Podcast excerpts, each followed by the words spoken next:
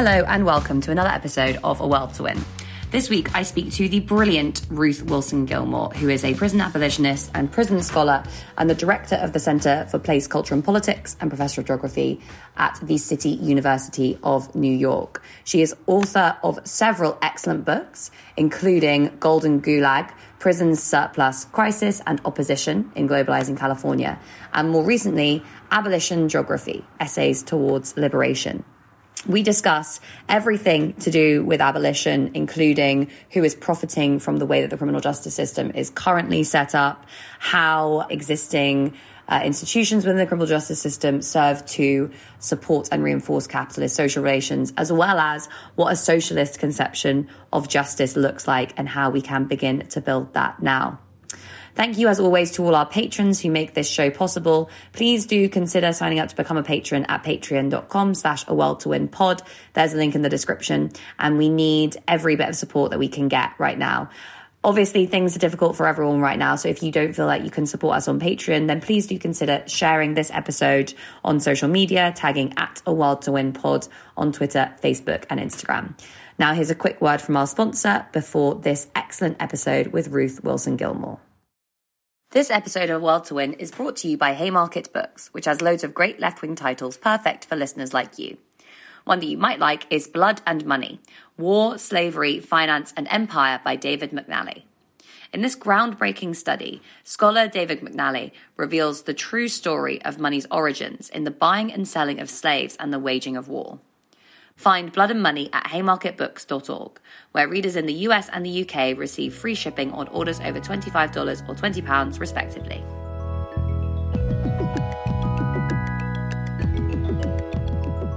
Hello and welcome to another episode of A World to Win.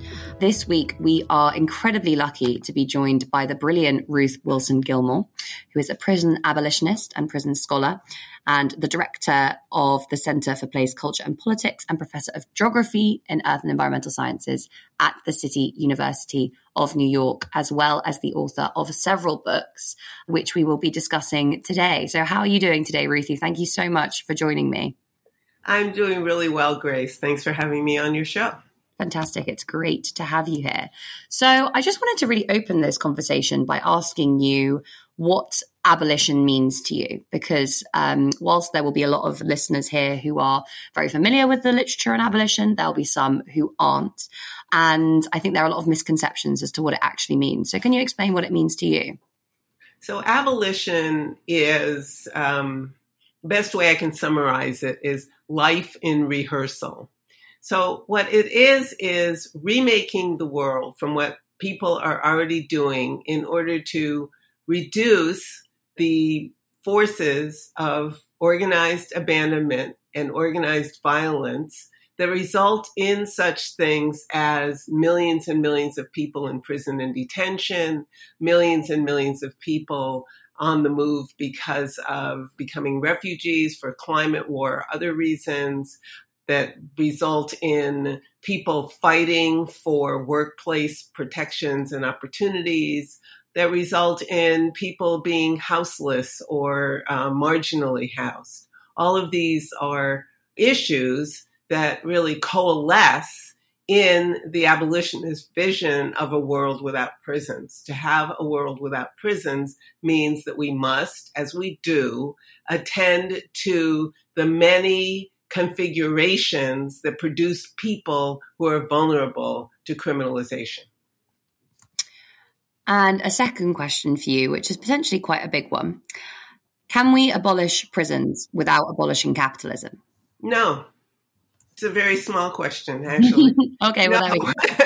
That's a quick answer. No, a, no, no, we can't. And um, I know the skeptical listener will immediately say, ah, but there have been non capitalist societies that have had prisons. So clearly, we know we are not fools or naive that being not capitalist does not result in undoing criminalization and sequestration. But the way that prison has come to be a central catch all solution to the problems of deepening inequality and all purpose solutions to the problems that result from deepening inequality show us that we cannot undo prisons without undoing capitalism. Indeed, they're two parts of the same path. I want to kind of go into this a little bit more because I think it's really important for us to understand the links between um, the prison system, the criminal justice system, and capitalism. And the first and kind of most superficial way that we can understand this link is just by thinking about who profits from the criminal justice system. So, can you go into that a little bit? Who is profiting from the way that we organize our societies at the moment when it comes to criminal justice? Well, you know, my answer is going to surprise you because any number of people listening will presume that those who run most prisons and jails around the world where prison is widely used are private operators. While that is true in the UK, it is not true in most other places, not in the United States, not in Brazil, uh, less so in South Africa, uh, not in India, not in Russia. Those are all places that have huge inequality and huge prison populations. So then we have to ask ourselves the question so what's happening here if there isn't this tidy relationship of profit to the carceral? And the answer is a little complicated, but the complexity shows us how many different fronts we can and must fight on. So the first answer really focuses on where the resources, the money resources come from that enable people to be locked up. And they come from state treasuries, federal treasuries, government treasuries. In other words, they come from the social wage. They're part of the skim from the pockets of all of the people who work and all of the people who pay taxes.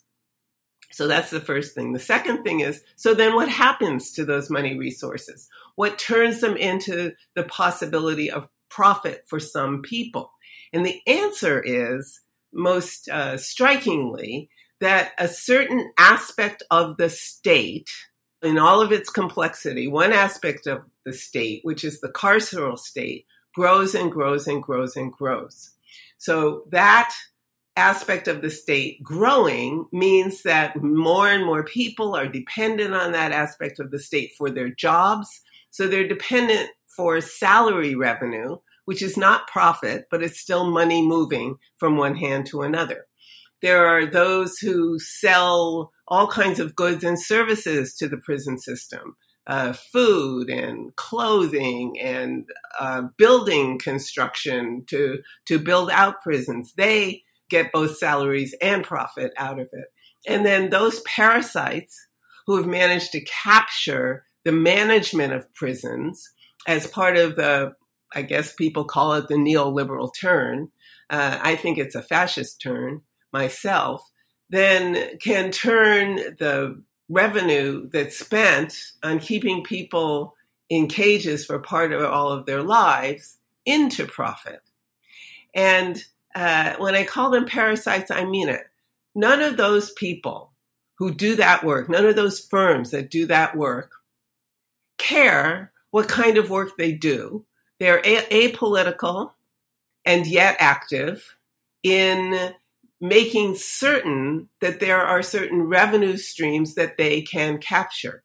If it were a school, they would do the same thing. If it were an art center, they would do the same thing. So we have an ideological problem that has resulted in the all purpose use and widespread application of criminalization to solve the social problems that have been brought about by increasing inequality, which is to say organized abandonment, which cannot be managed other than through the forces of organized violence, which are the forces of police, prisons, and military.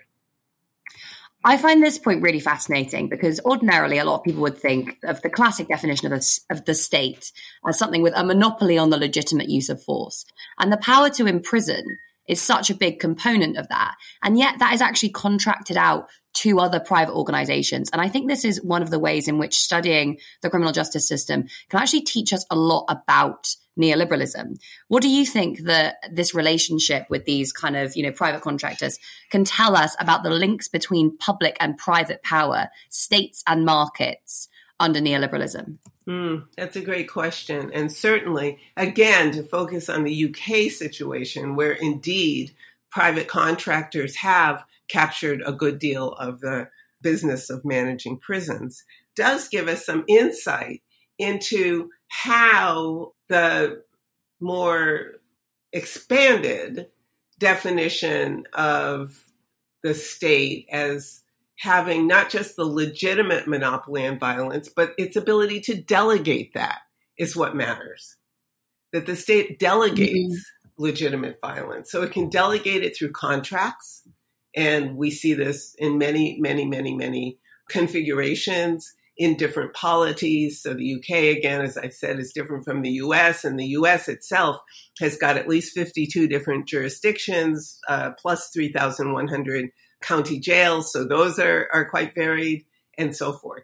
But you, you've actually pointed towards something more expansive even than that particular question, and that is how, uh, for example, militaries have um, entered into uh, contractual relations with mercenaries in in mm. many parts of the world, and the outsourcing the existential threat of being in the line of fire helps many of these big, powerful imperial countries like the US and even today the UK appear to their polities that they're not actually fighting the wars they're actually fighting there are so many ways to sort of stretch this out. And I want I want to raise one other thing here that's going to seem uh, sort of marginal, but it's really central also to the discussion we're having about neoliberalism.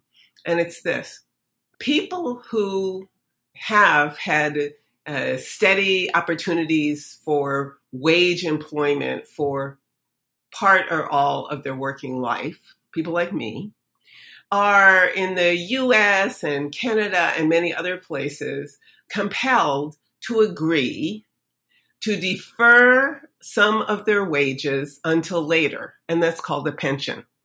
Mm. So that deferral, so it's not that the, you know, the state has, you know, compelled all capitals to put money into a general fund that will then be paid out to retired workers in their golden years to ease their comfort and rest but rather that workers themselves are supposed to defer part of their compensation, i.e., pay into a pension fund as they go along. Their employers match that amount somehow. And then eventually that pension fund will be available in a highly differentiated way, depending on what kind of work the person did and what kind of firm they work for or institution and so forth. That money will be available for retired people to draw down and it's not an equal opportunity for rest in old age that it, pensions should be. Mm-hmm. All right. So these pension funds, of course, have these fiduciary managers who oversee vast quantities of, of money that is supposed to be available as people like me get to retirement. And I'm 72 years old, so I'm pretty close. Uh, in in many countries, of the world, I would not be allowed to work anymore. But in the mm-hmm. United States, you can work till you drop, which is what my father did, my mother in law, and so forth.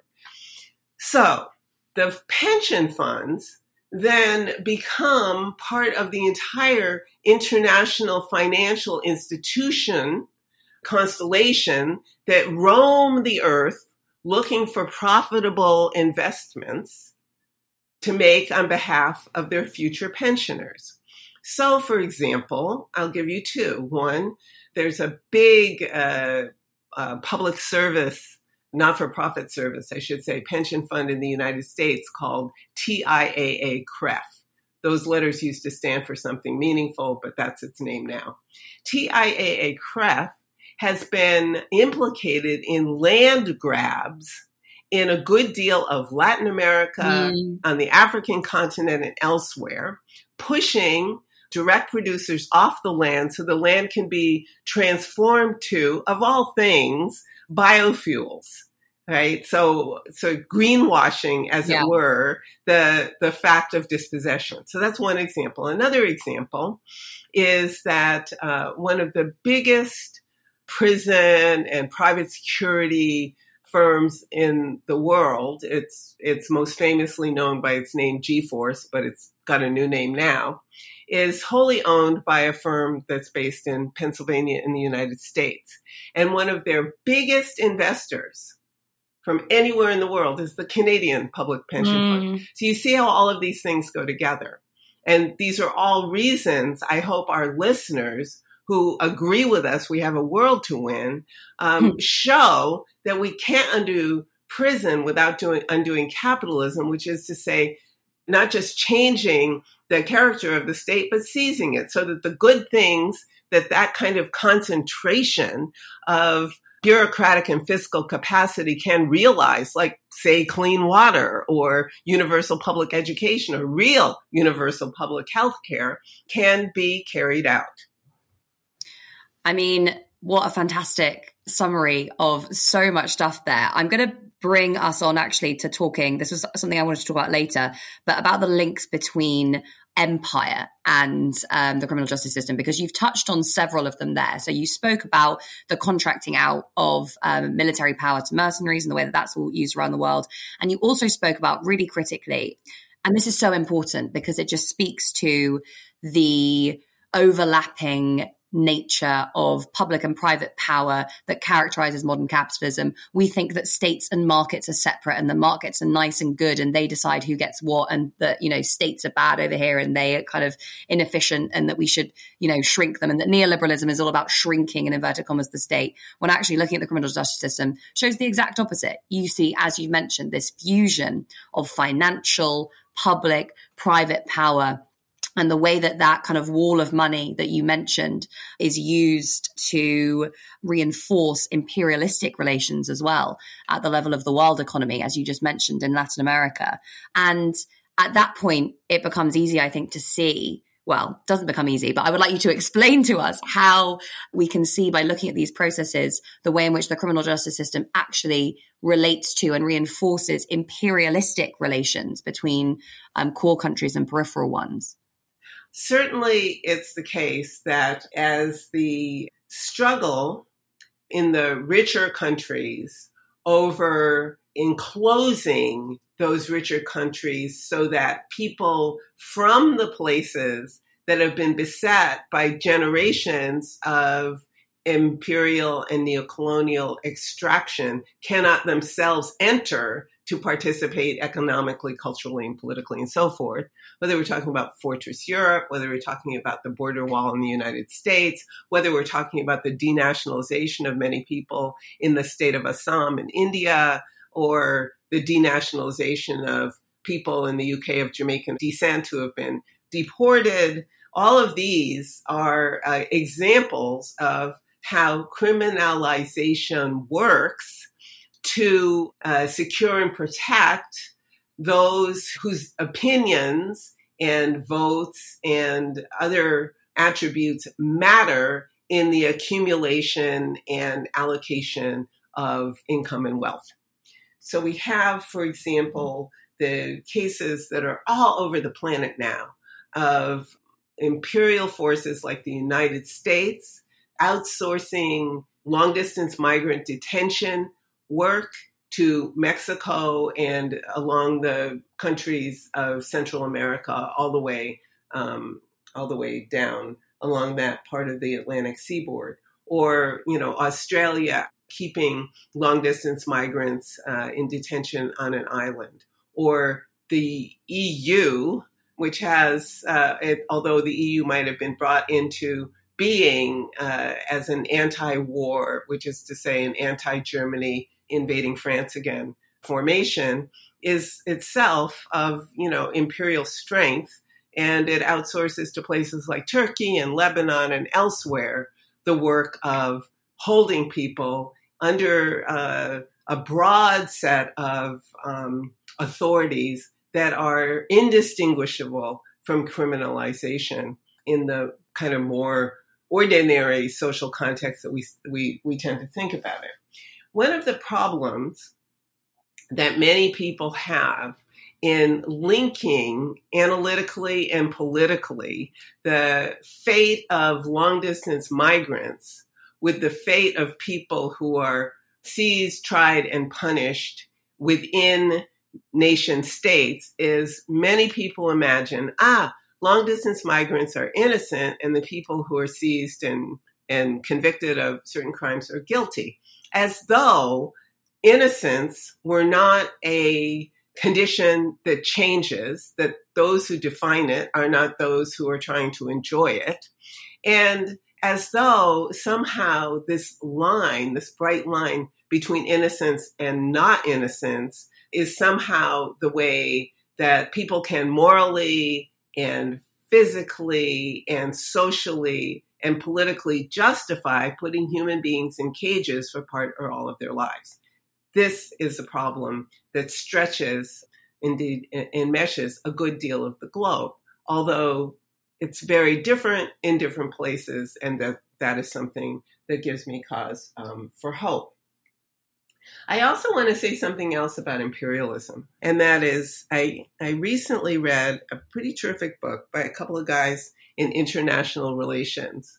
And I have to confess, I don't remember either one's name, but the title of the book was Outsourcing Empire.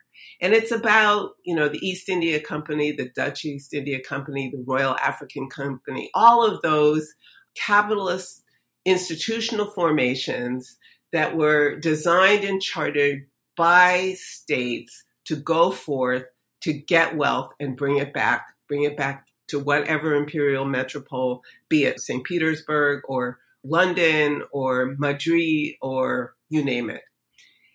And one of the arguments that, that these guys make in their book is how uh, unclean the line was between the kind of mercantile uh, aggression that these companies um, enacted and the military aggression that went hand in hand with it.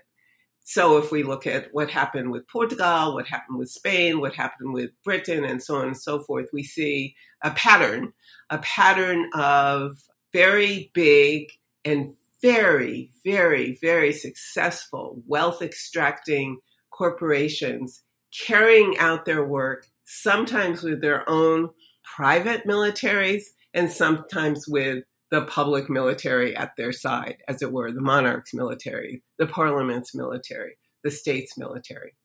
And these scholars argue that after a, a kind of blip in the 19th century, where uh, after the Concert of Vienna, and all the empires decided to keep their military activity, you know, sort of closer in hand, there was one last flowering of the public private militarization of these kinds of adventures in the uh, aftermath of the Berlin conference and the carving up once again of Africa.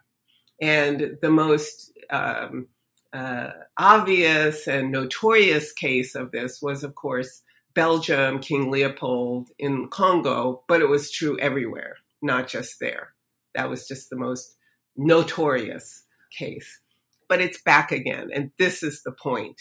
These mm. kinds of relations have never gone away. If we look at what's happening in Basra uh, now, the redevelopment of that city, we can see the presence of so many private military operators working on behalf of capital on the one hand and with the blessing of a number of imperial states on the other. I also wanted you to talk a little bit about your idea of carceral geography um, and how that links to Marxist theory, managing surplus populations, and and uh, the discussion that we've just been having.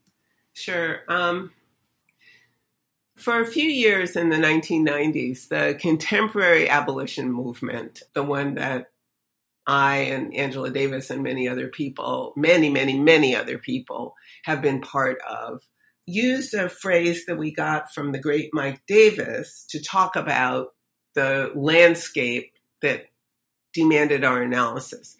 And the phrase we used was prison industrial complex. And we hmm. use that phrase to deliberately, you know, invoke military industrial complex and the sort of state and the sort of industrial policy and so on and so forth derive that would derive and did derive from that formation, the military industrial complex.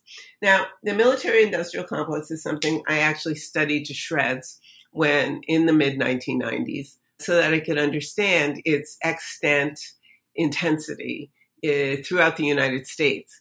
And what struck me and, and many of my comrades was how many different kinds of people and places and differently, as it were, uh, resourced social actors, which is to say protagonists, were involved in making the military industrial complex and keeping it going. So beyond uh, military bases or, you know, uniform and uh, civilian personnel. There were like all of the intellectuals who would do everything from make policies around warfare to design better weapons to oppose policies around warfare. Um, the uh, boosters in towns that would want a base or not want a base, huge reconfigurations of the landscape for the purpose of producing hydroelectric power that could uh, deliver sufficient power to the national labs, which are all military or military related labs, as well as to bases and so forth. So this all told us that anywhere we looked, we could find some evidence that we could then build some kind of campaign around. We turned this to prison and thought about it the same way. So we didn't think about prison industrial complex as find the profit and that will explain everything, but rather think about all of this constellation of mm. relations of dependency, of opposition, and so forth, and think then about the sorts of campaigns we might put in place to mount a fight. Because the point of all this analysis is to figure out what to do, not to just talk about it on the radio. So, totally.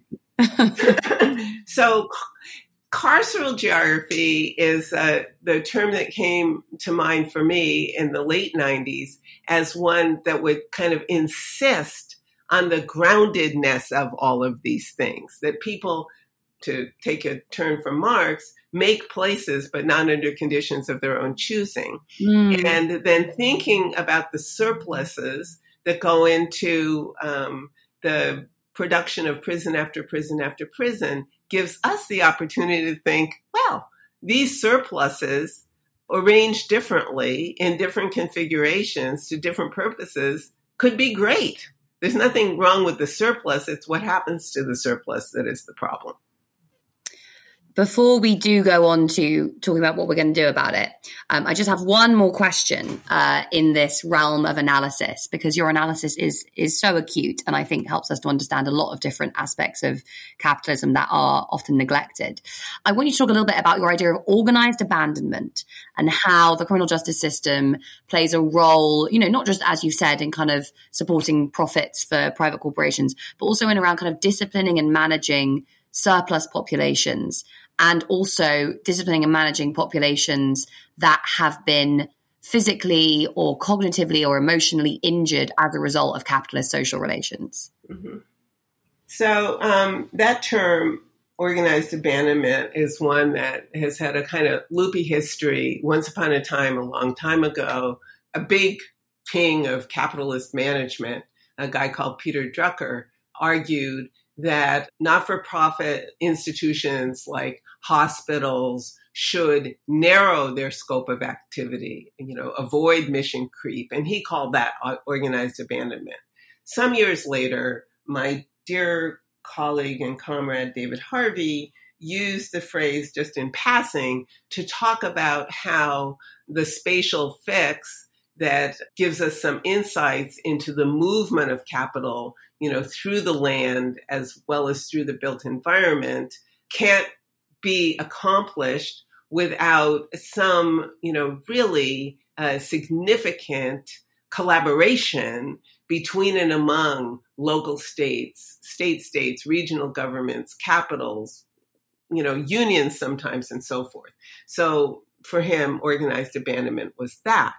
So I took up organized abandonment from him and have made it, you know, a central part of my thinking, developing, I think, the concept beyond um, where he went to consider how every experience of vulnerability, of vulnerability not only to criminalization, but also to dispossession and premature death, um, happens not by happenstance, but because a series of decisions that could have been otherwise come together to push certain people out of the path of protection or opportunity. Right. So, put most abstractly, that's the way of thinking organized abandonment, that it doesn't just happen by happenstance. Mm. People take decisions and the results can be predicted, in fact. They can be known. I mean, the deindustrialization of anywhere produced certain outcomes and harms, all of which could have been predicted. Mm. Like they're not a mystery. It's not a mystery at all, even though we write book after book after book after book after book about it. So organized abandonment then uh, casts people adrift, not unlike, uh, let's think of like the enclosures in England yeah. and Scotland and Ireland, cast people adrift. And the people cast adrift then have fewer and fewer options for what they will do or can do. And the forces of organized violence contour those options into particular pathways. You know, do this or you'll be arrested. Mm. And it's not that in every case a police officer walks up to such a, a, a an adrift person and says directly to them, do this or else you'll be criminalized. But the outcome is already there clearly in the surface of the city, in the countryside. We can see it in the cameras, you know, CCTV and the kinds of signage and everything that tell people all the time that criminalization and threat are always over their heads, always over their heads. Hmm. So, one of the things that I've been um, trying to sort out and learn from my comrades around the world how other ways to think about it is that the devastation produced by organized abandonment and the presence of organized violence, as it were, just off stage or right center stage where these things have happened, compels me to think about other kinds of relationships that are less individualized. So mm. the example I gave, you just think one guy wandering, you know, victim of enclosures, here's a cop. So let's think about them more collectively and how um, the struggle, for example, to to gain or to extend organized workers' power, unions, has been uh, shaped so much through history and very much in this period of neoliberalism by you know constant threats of organized violence you know everywhere that means that unions have as part of their difficulty figuring out how to get past criminalization and organized violence to realize mm-hmm. whatever they're trying to realize for their members. Mm-hmm. They have to do that. And some unions see it and some of them don't. And of course, people will say, but the police have unions. They do. and they have unions to protect the possibility of organized violence being a principal recipient of money resources in the form of salary from the state. Other unions are trying to realize other things. Nurses' unions are trying to realize the possibility of giving their patients adequate and free and appropriate health care. That's different. Mm-hmm. So the purpose of the union matters. Totally. Probably, you know, the most important element, I guess, of abolition in terms of kind of thinking about solutions are these questions of prevention and how we respond to organized abandonment, how we respond to dispossession in a way that, um, as you say, uh, from a kind of communitarian perspective, from a, a socialistic perspective, rather than an indi- individualistic perspective. And there's lots of you know stuff that needs to be put in place at the the national level to facilitate that. You know, we need good public services, we need to get people housed, fed, etc. But I'm particularly interested in what stuff is going on now at the level of the community um, to support people who are in this place of having been abandoned? What are some like real world alternatives to just uh, punishment and brutality that exist within communities who, you know, often live with the daily reality of, of violence, but have figured out how to manage that themselves? Right. There's an astonishing uh, array of resources available. I can't tell you how many languages they're in, but you and I are speaking English, and these resources are all available in English that are um, really focused on such questions as what to do about domestic violence, how people can uh, prevent bad things from happening before they happen rather than have better punishment of perpetrators after they happen. So there's something called the Storytelling Organizing Project, which is available. Um, their findings are available online. These are people under the you know brilliant kind of coordination of my colleague and comrade Mimi Kim, who ran around the world talking to people about well, what do you do when things get dicey, things get frightening and I should also say for skeptical listeners that many of us who came to abolition got there because not because we hadn't exper- uh, experienced terrible, horrible things and murder, but because we were tired of every inadequate way that the forces of organized violence and their masters treated all of these uh, vulnerabilities and we thought we can we can do better and people have done better and so let's get going down this path so that's an example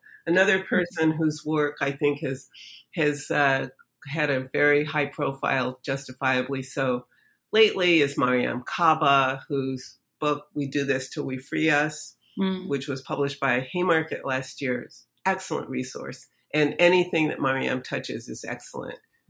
Project Nia, Survived and Punished, you name it. There are great things. Interrupting criminalization. Again, these resources are available, they're online.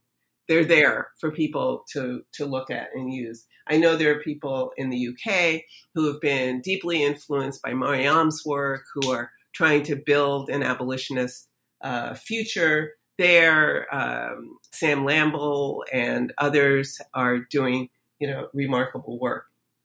I also want to tell just a little story, and that is it is not surprising and yet unfortunate that people hear abolition and even people who are very, very well read and smart about the world and how it works imagine that all we mean is a naive idea that tomorrow we roll out to all the prisons and jails and unlock the gates and say, sorry, we didn't mean it.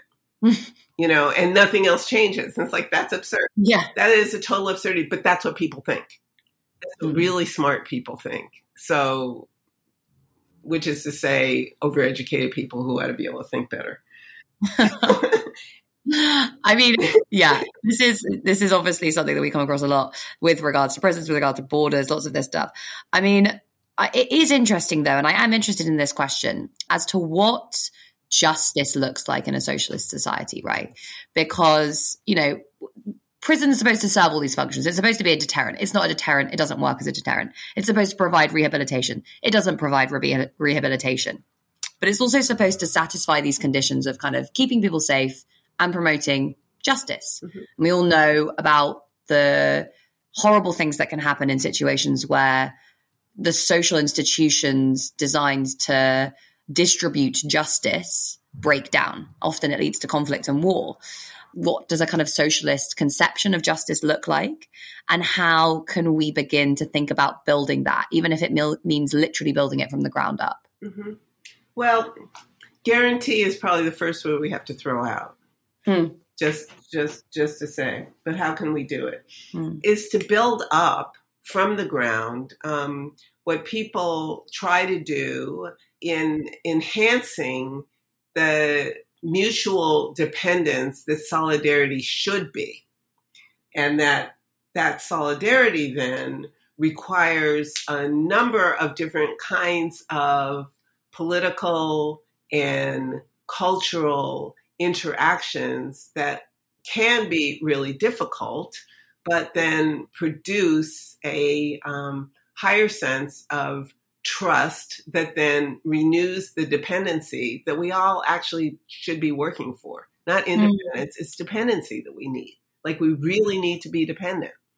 My favorite example I talk about a lot is the MST in uh, Brazil.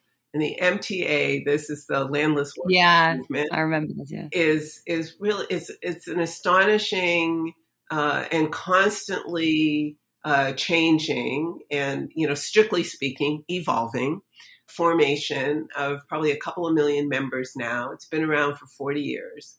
What do they do? They do land occupations. But when they do a land occupation, then they build something. They build an entire community, which is to say the people who occupy the land uh, come to make it. And it therefore puts me in mind of the kinds of things Du Bois wrote about in Black Reconstruction in America, where he described the sorts of uh, institutions and capacities that formerly enslaved people made for themselves in the South. Mm. And it's like, well, if they could make it, it means they already had ideas about it and were already doing some of these things and they made more of that rather than they waited for somebody to come with a blueprint and a book.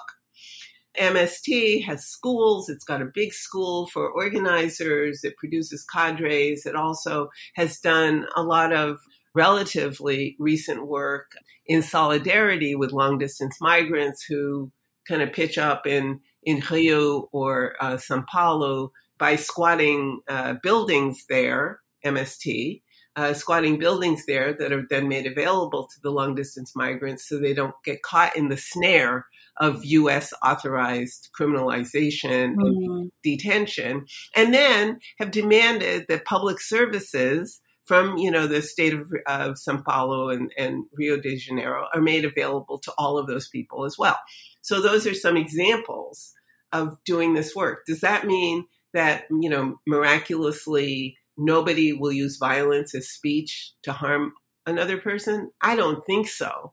Mm figuring instead of starting from the outlier that we're always terrified of, thinking from the possibility of building radical dependency that is not depend on us knowing one another or even liking one another, but rather feeling responsible to and from one another seems to be what is most powerful in in many communities.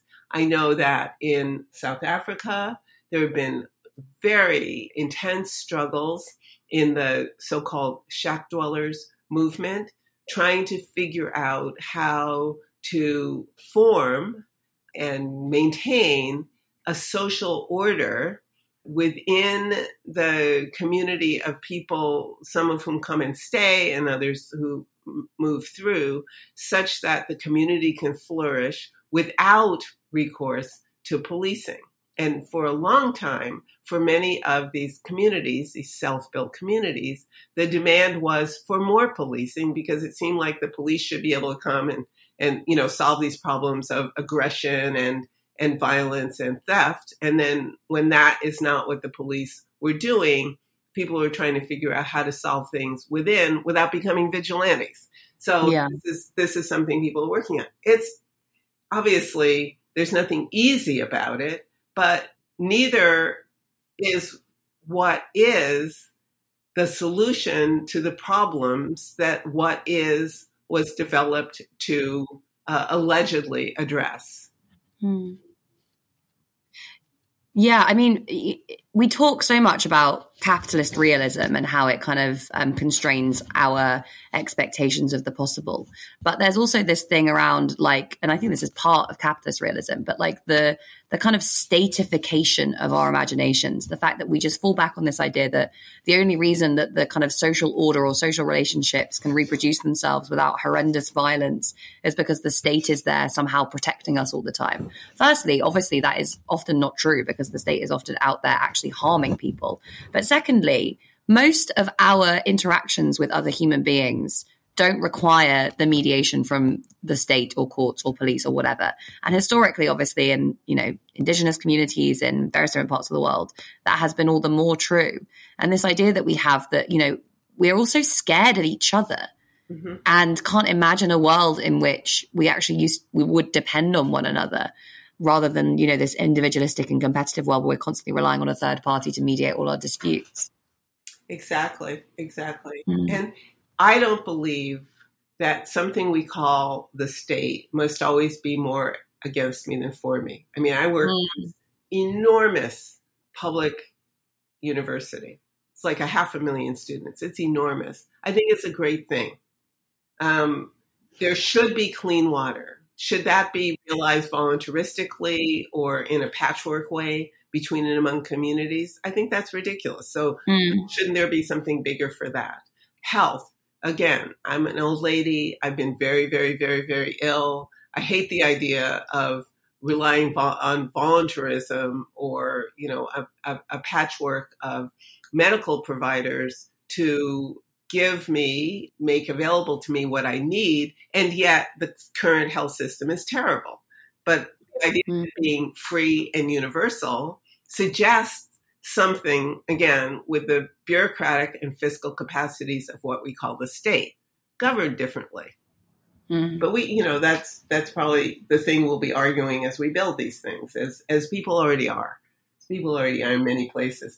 So I want, I want to just give an example of of where we can sort of touch on actually existing problems and the energy people bring to solving those problems and connect it to abolition.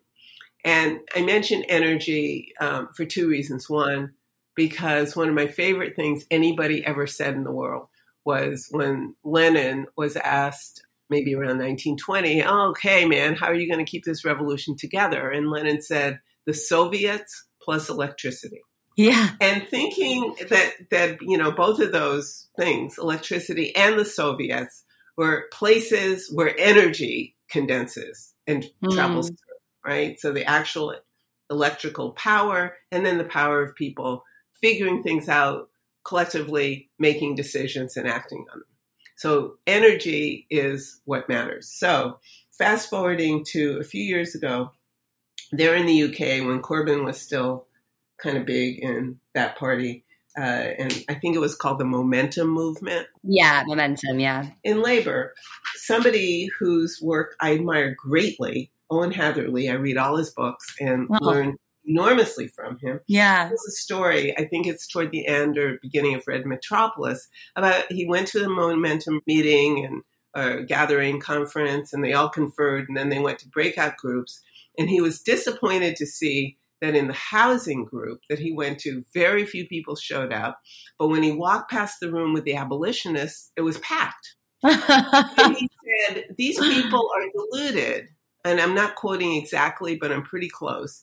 He said, even if Diane Abbott becomes Home Secretary, they will never abolish prisons in the UK. And I thought, man, you are curious about so many things. Why didn't you go in that room? Yeah. Bring your curiosity to bear on what people were talking about because the fact of the matter is, for prisons to be abolished, the housing question must be solved. Mm. They're not separate, it's one question.